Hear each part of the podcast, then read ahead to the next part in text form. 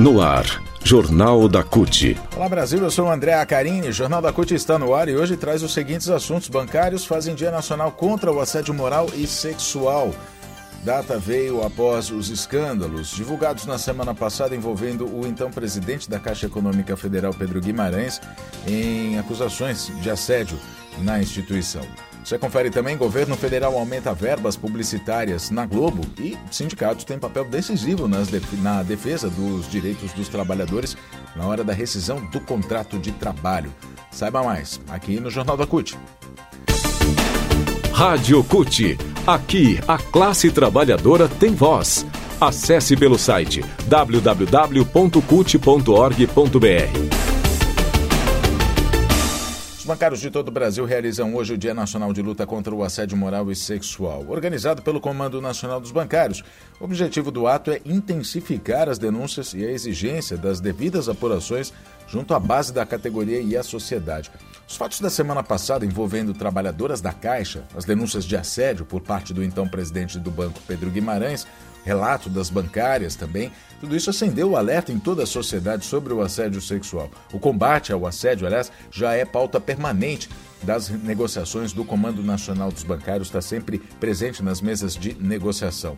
A Juvândia Moreira, presidenta da Contraficute, a Confederação Nacional dos Trabalhadores do Ramo Financeiro, e uma das coordenadoras do Comando Nacional dos Bancários, reforçou que as entidades sindicais já repercutiram os fatos, já falaram sobre isso, cobrando apuração e, com isso, foi eh, desencadeado um expressivo envolvimento em âmbito nacional. E a Juvândia diz: não vamos parar enquanto todos os casos não forem investigados por completo e os culpados punidos.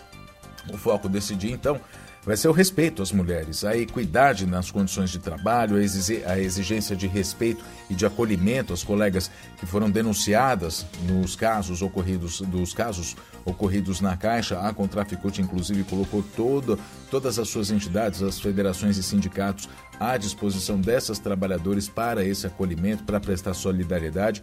A Juvândia disse ainda que os atos presenciais vão ser realizados nas unidades dos bancos, com prioridade, claro, às agências da Caixa, para diálogo com a categoria e com a população local.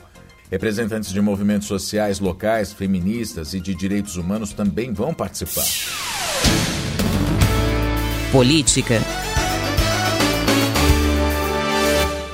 A última rodada da pesquisa Datafolha, como a gente já falou aqui, mostrou Jair Bolsonaro, assim como todas as outras pesquisas, eh, em segundo lugar nas intenções de voto, com risco de perder a eleição, inclusive já no primeiro turno.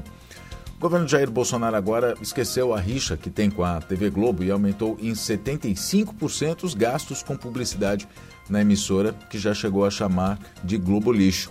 A Globo recebeu entre 1 de janeiro e 21 de junho do ano passado cerca de 6 milhões e meio de reais em valores líquidos para veicular materiais publicitários, propaganda do governo. No mesmo período desse ano, o valor aumentou para 11 milhões e 400 mil reais. Foi um aumento de 75%. Os dados são da Secretaria Especial de Comunicação Social da Presidência, a SECOM da Presidência da República, portanto, dados oficiais. O órgão é responsável pelas contratações na área de publicidade e propaganda do governo. Esses dados foram divulgados pelo Universo Online. Juntas, a Globo, SBT, Rede TV, Record e Band receberam 33 milhões de reais no primeiro semestre. É o maior valor desde 2009, quando foram pagos 30 milhões e 400 mil reais em valores líquidos. O montante destinado à TV Globo nesses primeiros eh, seis meses do ano superou o valor pago à Record e à SBT, que são emissoras próximas do governo Jair Bolsonaro.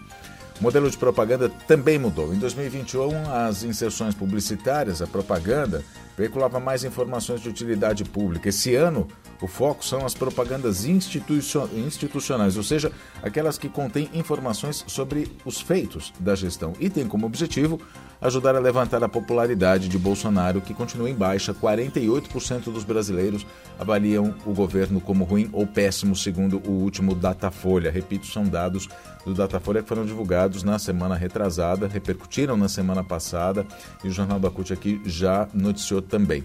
Em 2021, foram 46 propagandas de utilidade pública e 10 para materiais institucionais na TV Globo. Nesse ano, entre janeiro e junho, foram 72 campanhas institucionais e somente duas de utilidade pública. Na Record, o volume de materiais institucionais saiu de 6 para 53.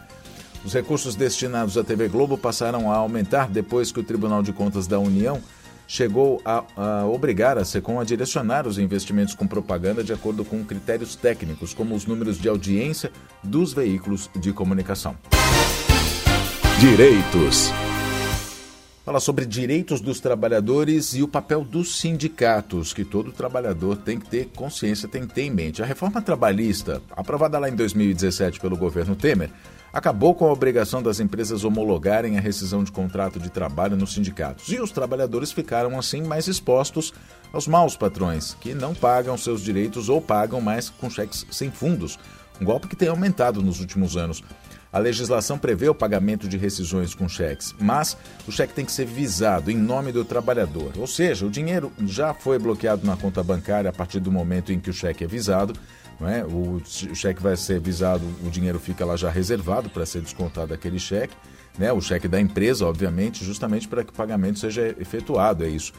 Um dos casos, um desses casos, aconteceu há três anos, com um trabalhador de Santa Catarina que reclamou em uma emissora de TV em um quadro sobre direitos, mas a situação é tão chocante que o print da imagem, né, aquela imagem que se copia do, do vídeo, enfim, ela continua sendo compartilhada nas redes sociais até hoje. O que mais impressiona os internautas é que na hora da homologação, o representante do sindicato, nesse caso especificamente, aconselhou o trabalhador a não aceitar o cheque. Só que ele aceitou, depositou e recebeu então a notícia de que o cheque não tinha fundos.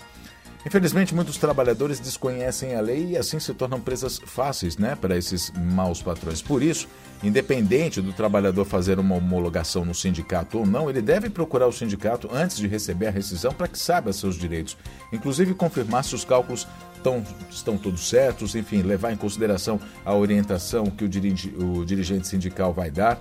Valeir Erle, que é o secretário de Assuntos Jurídicos da CUT Brasil, diz o seguinte: o sindicato pode fazer essas contas e o dirigente está lá, preparado, é função dele, para dar a orientação certa. Então, quando for ao sindicato, o trabalhador tem que levar toda a documentação.